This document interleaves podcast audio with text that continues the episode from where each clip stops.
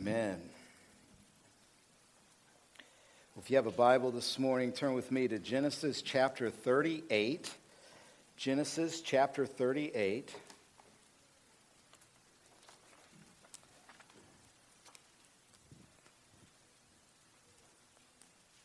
And I have to say to you that the critical thing uh, uh, that, we're, that we're wanting to communicate this morning is that we must believe in the power of God to transform lives. We cannot ever grow cynical or doubtful or cold or indifferent to the very power of God to transform lives. I am not ashamed of the gospel, for it is the power of God for all those who believe. We believe that God can turn chaos into order. We believe that God can bring light into darkness. We believe that God can transform people's lives. He can transform our lives. That no one is a lost cause. No one is beyond the ability of God to change. Amen? We have to believe that. And we have to walk in awareness of that belief every single day of our lives. We have to preach to ourselves every day that God can change people. And why do we need to believe that every single day? Because you and I, every single day, are in need of transformation on some level. I need transformation every day I wake up. So I've got to believe that He can do that. Because if I stop believing that God can transform me, that's the moment I give into despair, doubt. That's the moment I give into darkness. That's the moment I give into bondage. We have to believe that God can transform people's lives. We have to believe it every single day because that's what glorifies God. We want to every day glorify God, do we not? We are called, whether we eat or we drink or whatever it is we do, we are called to glorify God. We are called to reflect His beauty and His glory. And the only way we can do that is if we believe every day He can transform anything and anyone. We have to believe that this transformation that God can bring can lead to an attachment to God that is far more significant than any attachment to the world was previous to knowing God. I remember my attachment to the world before I knew God and Jesus Christ, and I was very attached to the world. I was attached to its values. I was attached to its hatred, its envy, its coveting, its materialism, its lust. I was attached to all of those things. And I was, I was very attached to the world. And when Jesus came and transformed my life, he made my attachment to him infinitely more significant than was my attachment to the world. And he can do that in your life today, too.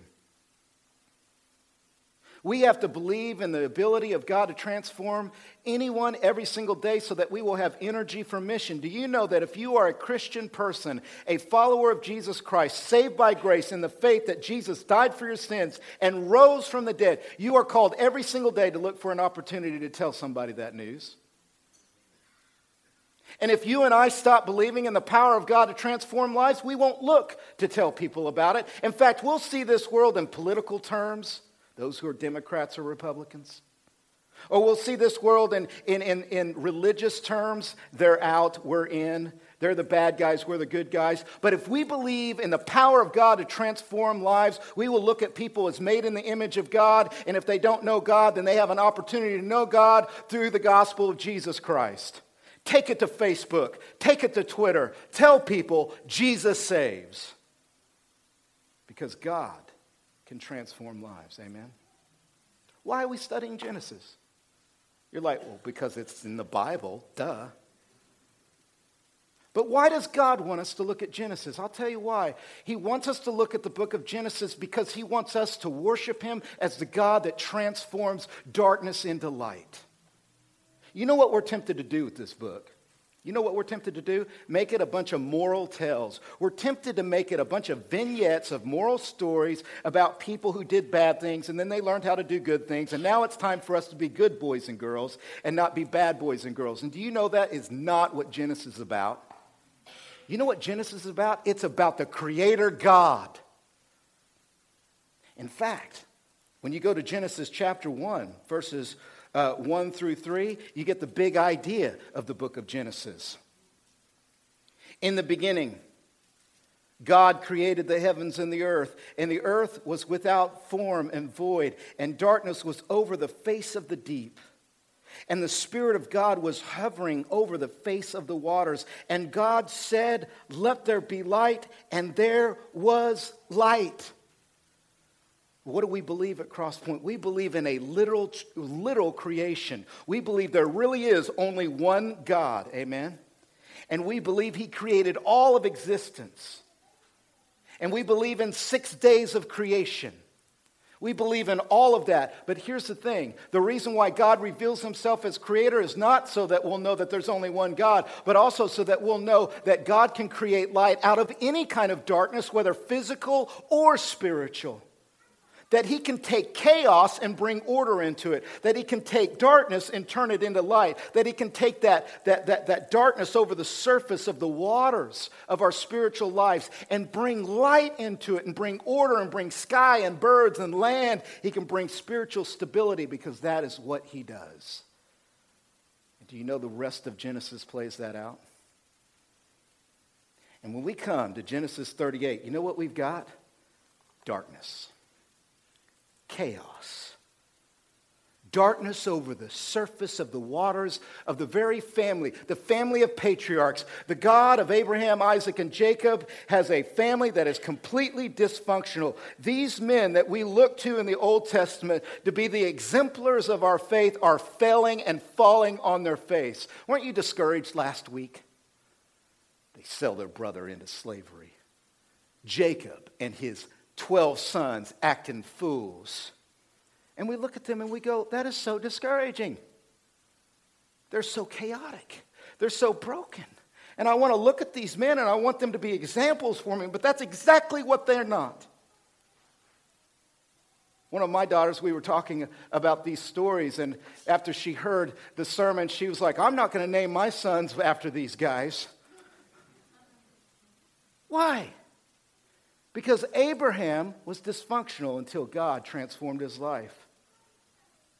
Because Isaac was dysfunctional until God transformed his life. Because Jacob was dysfunctional until God changed his life. What is Genesis about? Genesis is about the power of God to change people's lives, transform. Abram becomes Abraham, Jacob becomes Israel, and you and I have the hope of transformation. And you might know somebody. You might know a family member. You might know a friend. You might know a coworker who's walking in chaos. And when we look at these stories, we go, wait a minute. What's happening here?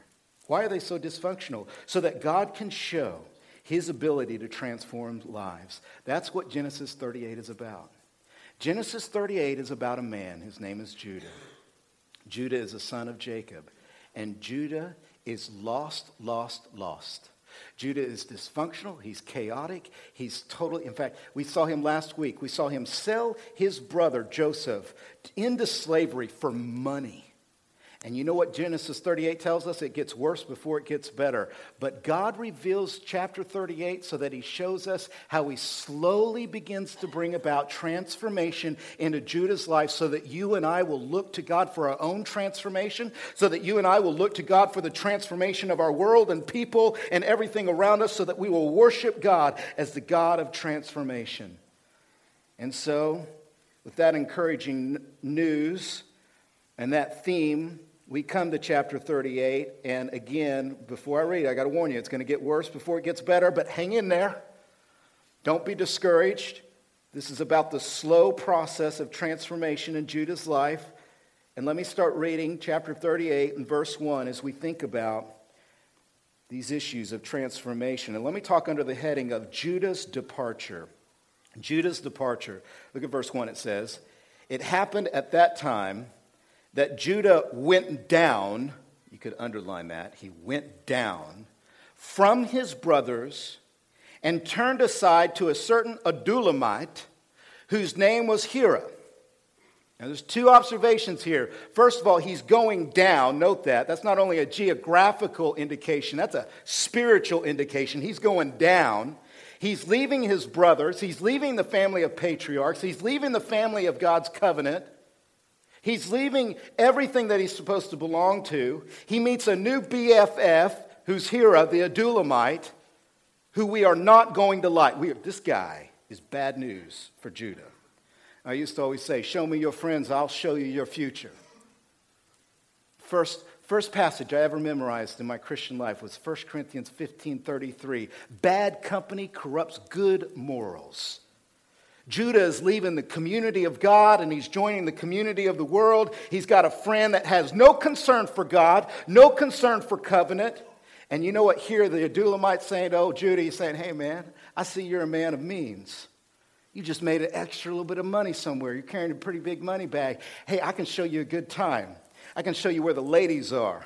I can show, listen, we'll go down into the part of Canaan, uh, of, of the land of Canaan, where what happens there stays there. That's Hira the Adullamite. He's leaving his family, he's going into this world, and he meets a Canaanite woman, and he marries her. What's Genesis tell us? Genesis tells us through Abraham and Isaac, you don't marry a Canaanite woman because a Canaanite marrying, intermarrying with the Canaanite people means that you add to your own spirituality the spirituality of the Canaanites. You add to your own God the gods of the Canaanites. That's why Abraham worked so hard to get Isaac a non-Canaanite wife. That's why Isaac worked so hard to get Jacob a non-Canaanite wife. But yet Judah, he's leaving that whole principle and he's going down and he marries this Canaanite woman and he has three sons by her. We pick it up in verse 6. And Judah took a wife for Ur, his firstborn, and her name was Tamar. But Ur, Judah's firstborn, was wicked in the sight of the Lord, and the Lord put him to death. I meant to read that in the King James this week. I was wondering if it said, He smoked Ur. Er. But what's interesting, here's the interesting thing about that death. This is the first time in Genesis since Sodom and Gomorrah that God has punitively judged somebody to death. And also, this is the first time an individual in the Bible, anywhere in the Bible, first time that God strikes down an individual to death, just one individual. Usually it's a town or a city or, or something like that. But this is the first time that God does that. And we ask ourselves, why did God do that? And I'll tell you why God did that. God is trying to remind Judah, who is so cold and callous at this point, he's so insensitive and indifferent to God, but God's trying to tell him, I really do hate sin. I love you, but I hate sin. But note that Judah has no remorse, no grief. In fact, compared to Jacob, when Jacob thinks that Joseph's dead, Jacob's like grieving and he's like wearing black and he's all like, he's all like, he's all really grieving. But here Judah doesn't even care. In fact, Judah just jumps to the next son to give to Tamar so that she can have offspring. Watch what it says here in verse 8. Then Judah said to Onan, Go into your brother's wife and perform the duty of a brother in law to her and raise up offspring for your brother. Now, this was a common law in the ancient world. It's called the Levirate law, where a brother would go in to his deceased brother's wife if she was a young enough widow so that she could have babies. And we think, oh, that's really awkward and it's kind of gross, you know. But it was a real practical thing in the ancient world because for a young widow, if her husband dies, her only welfare system, her system of protection and provision came through children. If she had children, her children would take care of her as she grew old. And they would provide for her and they make sure she had food and things like that. So it was very important in the ancient world that this happened. But in the Bible, this law, of this Levirate law, is codified in Deuteronomy chapter 25, verses 5 through 25, which I really encourage you to read because it's really great stuff. There's some funny stuff in there. But I don't have time to go into it, even though it's so funny, it would be so much fun. But here's the thing God God is like, God wants women to produce offspring because his covenant to Abraham, Isaac, and Jacob is threefold. You're going to have land, you're going to have offspring, and you're going to be a blessing to the world. And how is it that God's people are a blessing to the world in the Old Testament? They have covenant children. And so, having covenant children not only protected a woman, but it gave woman the opportunity to be on mission and to spread the good news that God had a redemptive plan for fallen humanity. And ultimately, that offspring would produce who? Jesus Christ. The ultimate offspring, the ultimate, ultimate descendant. You might remember God said to Eve, You are going to destroy the serpent through your offspring. Offspring is everything with the covenant. And so to deny the opportunity to have an offspring is not only to deny woman her protection, it's to deny God's promise. It's to deny God's covenant. It's to deny God's mission and salvation for the world. That's what makes verse 9 so absolutely horrible.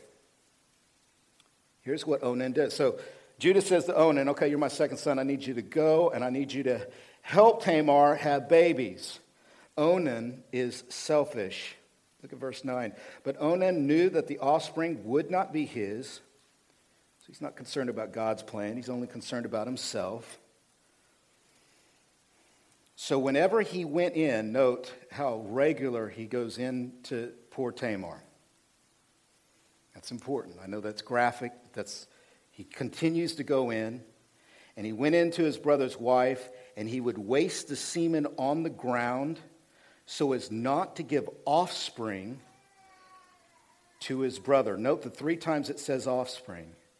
And what he did was wicked in the sight of the Lord, and he put him to death also. So there's the second individual struck down by God because Onan was unwilling to impregnate her, but actually used this woman only for his own sexual desire used her for his own purpose. And in the context of Genesis, what that was a denial of is it was a denial of God's covenant. It was a denial of God's promise for blessing. It was a denial of everything. And Judah is unconcerned too about the covenant of God at this point because we see what Judah does next. He's lost two sons. Look at verse 10 or verse 11. It says, Then Judah said to Tamar, his daughter in law, Remain a widow in your father's house till Shelah, my son, grows up. For he feared that he would die like his brother. So Tamar went in and remained in her, in her father's house. So Judah makes a false, deceitful promise. He says, Don't worry, I'll let my youngest son come to you when he's of age. But he has no intention of sending his son into Tamar so that offspring could be produced because now Judah is unconcerned with the covenant, with promise, with mission, with the blessing to the nations, with children being born, and all of those things. He no longer cares about all of these promises. You say, well, how do you add this up? How do we apply this to our life? You see what's happening. He's departing from the person of God. He's departing from his relationship to God. That's what Judah's doing. That's the chaos. That's the darkness over the surface of the deep. He's departing from God's people. He left his brothers. He's got Hira the Adullamite. And he's departing from God's purpose, which is to bless the world with salvation. Judah and his son Onan is consuming, but not on mission. And I want you to know this. Here's, you say, what does transformation mean practically? I mean, practically. I mean, I get it. Transformations from darkness to light, from chaos to order. But what does it look like when God begins to transform our life? What is God calling us to? God is calling us to a relationship with Him. God is calling us to a relationship with His people. And God is calling us to a relationship with His mission and His purpose in this world. That is what God is doing. And that's what transformation looks like. And what is it that Satan and demons and darkness and evil is trying to keep us from? Satan is trying to keep us from a relationship with God. Satan is trying to keep us from the people of God, and Satan is trying to keep us away from the purpose and the mission of God. You see, God is calling us and elevating us to a place of relationship, of people and community, and of purpose for Him.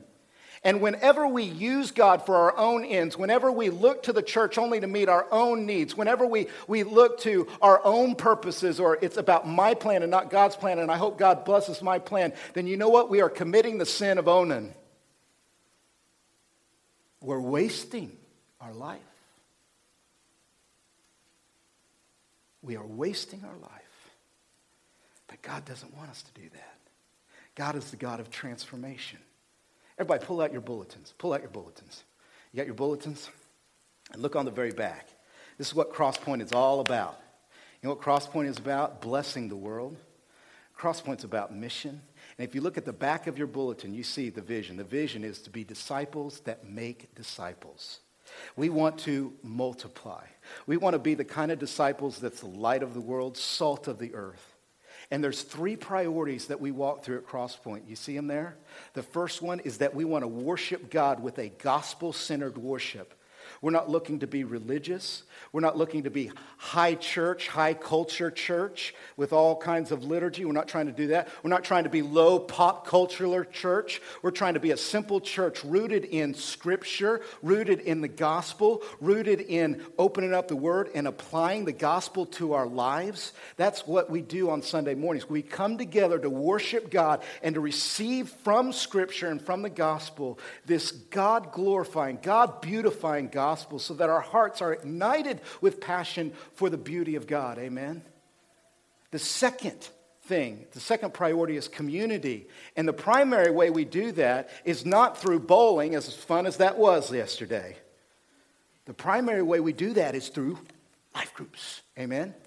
We have life groups, and these life groups are our opportunity to be a spiritual community in living rooms, and we eat together, and we eat dessert or whatever, and we pray, and we talk about scripture, and we talk about the sermon. You know what? Our small groups are sermon based, I'll tell you why they're sermon based. Because we're not going to do any of this fluffy little study stuff that's out there. We're not cranking out all this cheap literature that they sell by the gazillions out there that they market as so called Christianity. You know what we're doing? We're talking about the Bible. We're talking about, we're talking about prayer. Are our life groups perfect? No. Except for mine. Mine's pretty perfect, but they're not perfect. And, and there, it is awkward at times. And, and, there, and there, there is a getting used to meeting and making friends on the purpose of spiritual. But you know what? Judah would have been a lot better with his dysfunctional brothers than he would have been with, than he was with Hira the Adullamite. He would have been a lot better with his imperfect church back where he was supposed to be with his brothers than he was with, with the Canaanites and doing what he's doing here. He's getting himself in a lot of trouble because he left his church and he wasn't connected. He was, listen, we are getting together in life groups for this very reason right here so that we can experience that transformation. Here's the third thing worship, community, and ministry. And every single one of you have been given the Holy Spirit to make a difference in the church and outside of the church. And the church wants to equip you. We want to equip you and encourage you and inspire you to have dreams and to use your time and your treasure and your talents so that the gospel goes forward because we are a covenant family. We are a new covenant family. And Jesus said to go and make disciples. We come to church so that we can go from church.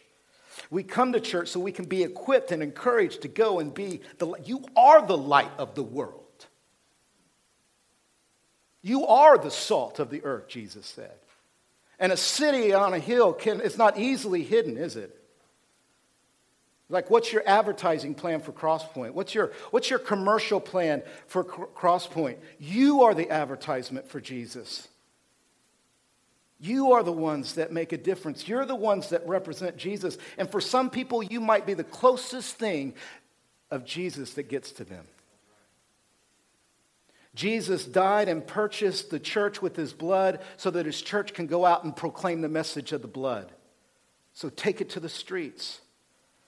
Take it to your world. Take it to people. Tell people, I understand you're broken. I used to be broken too. I understand you're in dark. I understand you're confused. I understand your chaos. I understand the lack of creation in your life. But listen to me, there's good news. Any man who's in Christ Jesus is a new creation. The old has passed away, the new has come. Jesus said you could be born again. You could become children of God by faith alone. You could be adopted into God's very family.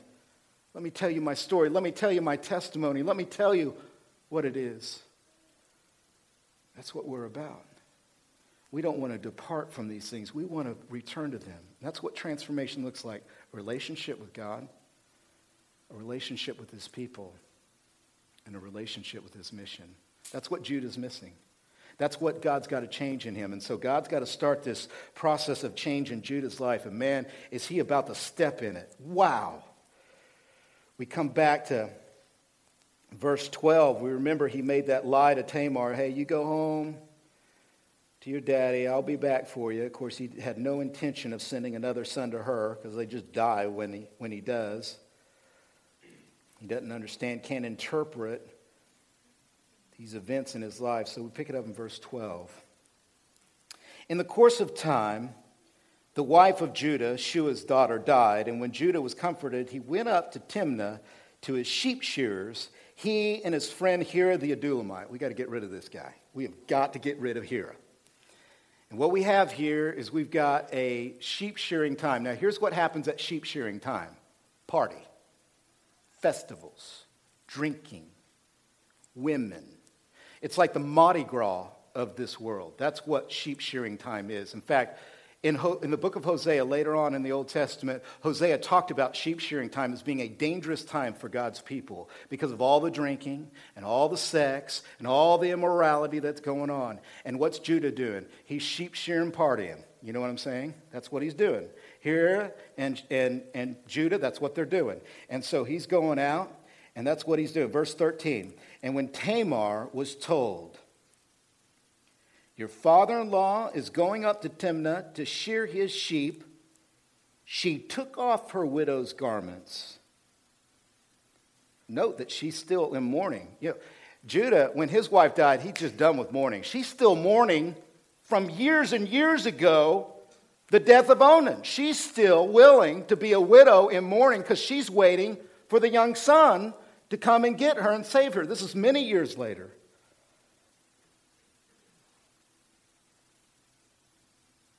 So she covered herself with a veil, wrapping herself up, and sat at the entrance of Enaim, which is on the road to Timnah, for she saw that Shelah was grown up, and she had not been given to him in marriage. Now I got to stop. Before you can read the rest of the story, you got to let me explain to you Tamar and her story. Because the best day of Tamar's life, listen, the best day of her life was when Judah showed up at the threshold of her daddy's home and said to her daddy, I want your daughter to marry my son.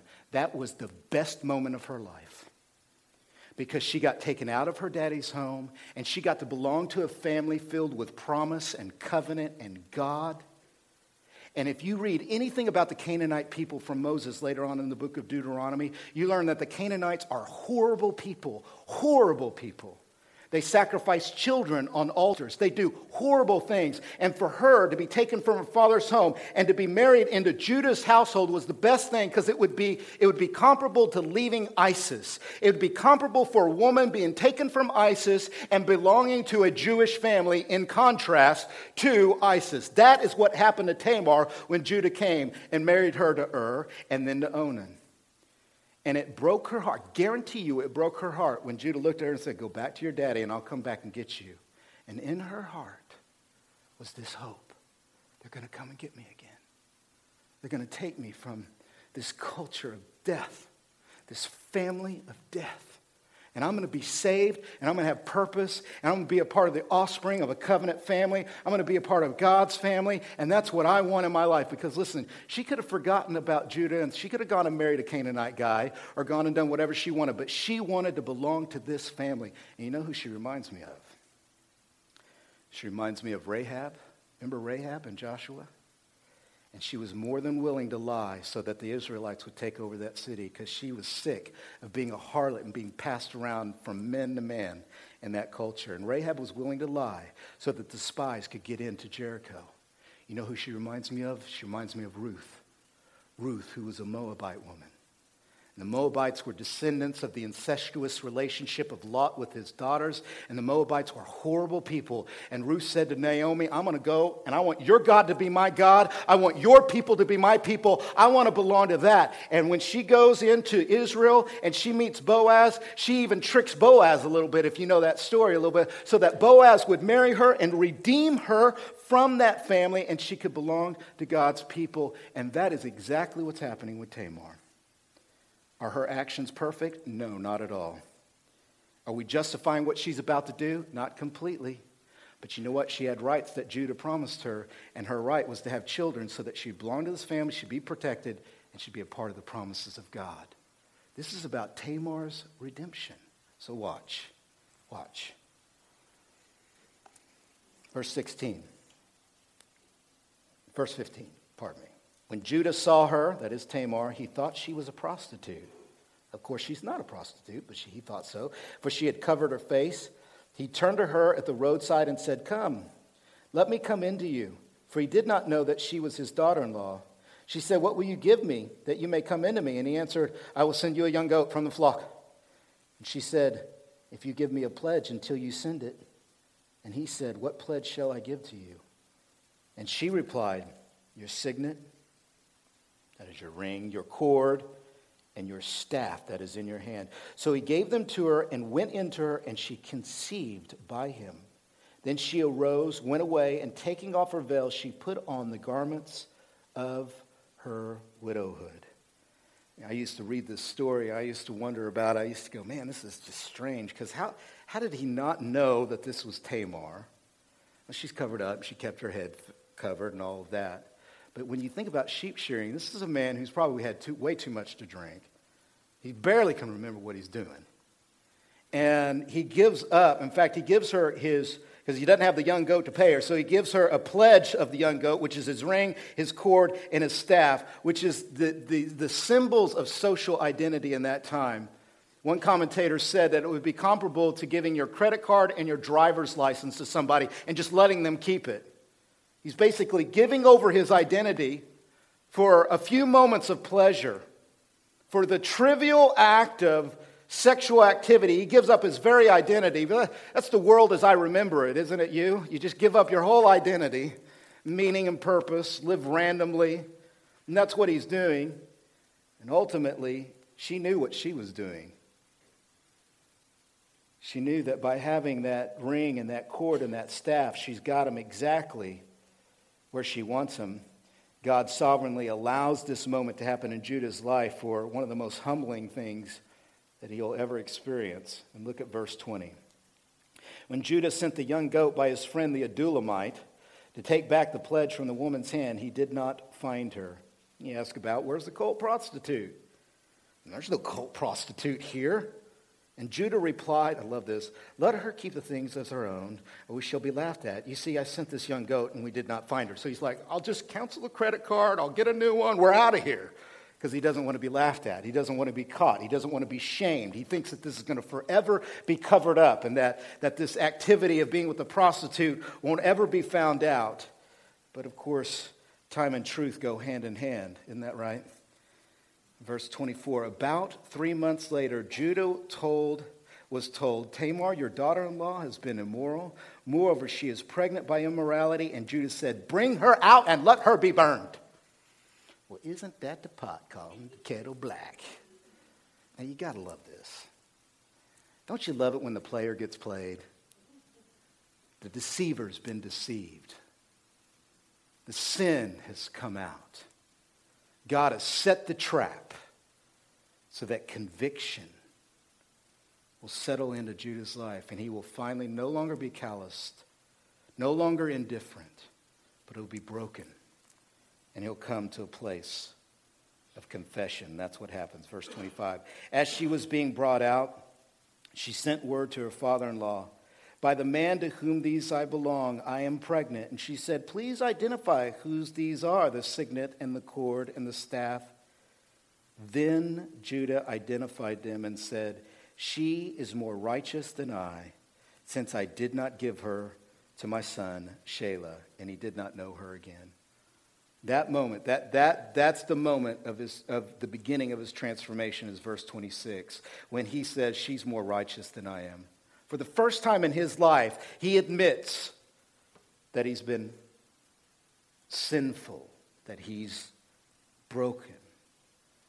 For the first time in his life, he admits that he is unrighteous. When he says that she's more righteous than I, he's not justifying harlotry or prostitution. He's not justifying what she did. The Bible's not saying that, that that mode and that method that she chose is the correct mode. Obviously not. But what he is saying is that she had rights that he did not give to her, namely that he didn't offer her opportunity to belong to the covenant family, which was rightly hers. Judah, from this moment on, he's not perfect, but he grows. And you know what? Here's the, here's the cool thing about chapter 28 it's 22 years of his life. So when you take the beginning of this chapter and you take the end, you take a, a, period, a span of time that goes all the way up to right before him and his brothers go and meet Joseph, and he becomes the spiritual leader of his brothers. He's the one that's humble. He's the one that pleads and wants to be a sacrifice for Benjamin. He's the one that pleads for his father, and he's even the one that's willing to die for his family before Joseph. He's the one that reconciles himself to Joseph. And if we didn't have chapter 38, we wouldn't have known how he became one man who sold Joseph to another man who was willing to be reconciled to Joseph, you see, God is transforming him. Practically, where does transformation begin? It begins with confession. Transformation is not about what we do for God. Transformation is our admitting that we need God to do something in us. That's what it is. And if you're like, I need to be transformed, or somebody in my life needs to be transformed, you have to know this. It's not about a me change, it's about an exchange. It's about us coming to a place of admitting that we need God to work in our life. And what is it that God uses to transform our lives? He uses two things. Number one, He uses grace. Everybody say grace. Let me finish out the chapter, and you can see grace in these final chapters. Verse 27 When the time of her labor came, there were twins in her womb. And when she was in labor, one put out a hand, and the midwife took and tied a scarlet thread on his hand, saying, This one came out first. But as he drew back his hand, behold, his brother came out, and she said, What a breach you have made for yourself. Well, look at you, little guy. You just popped right on out in front of your brother. That sibling rivalry, it begins at birth.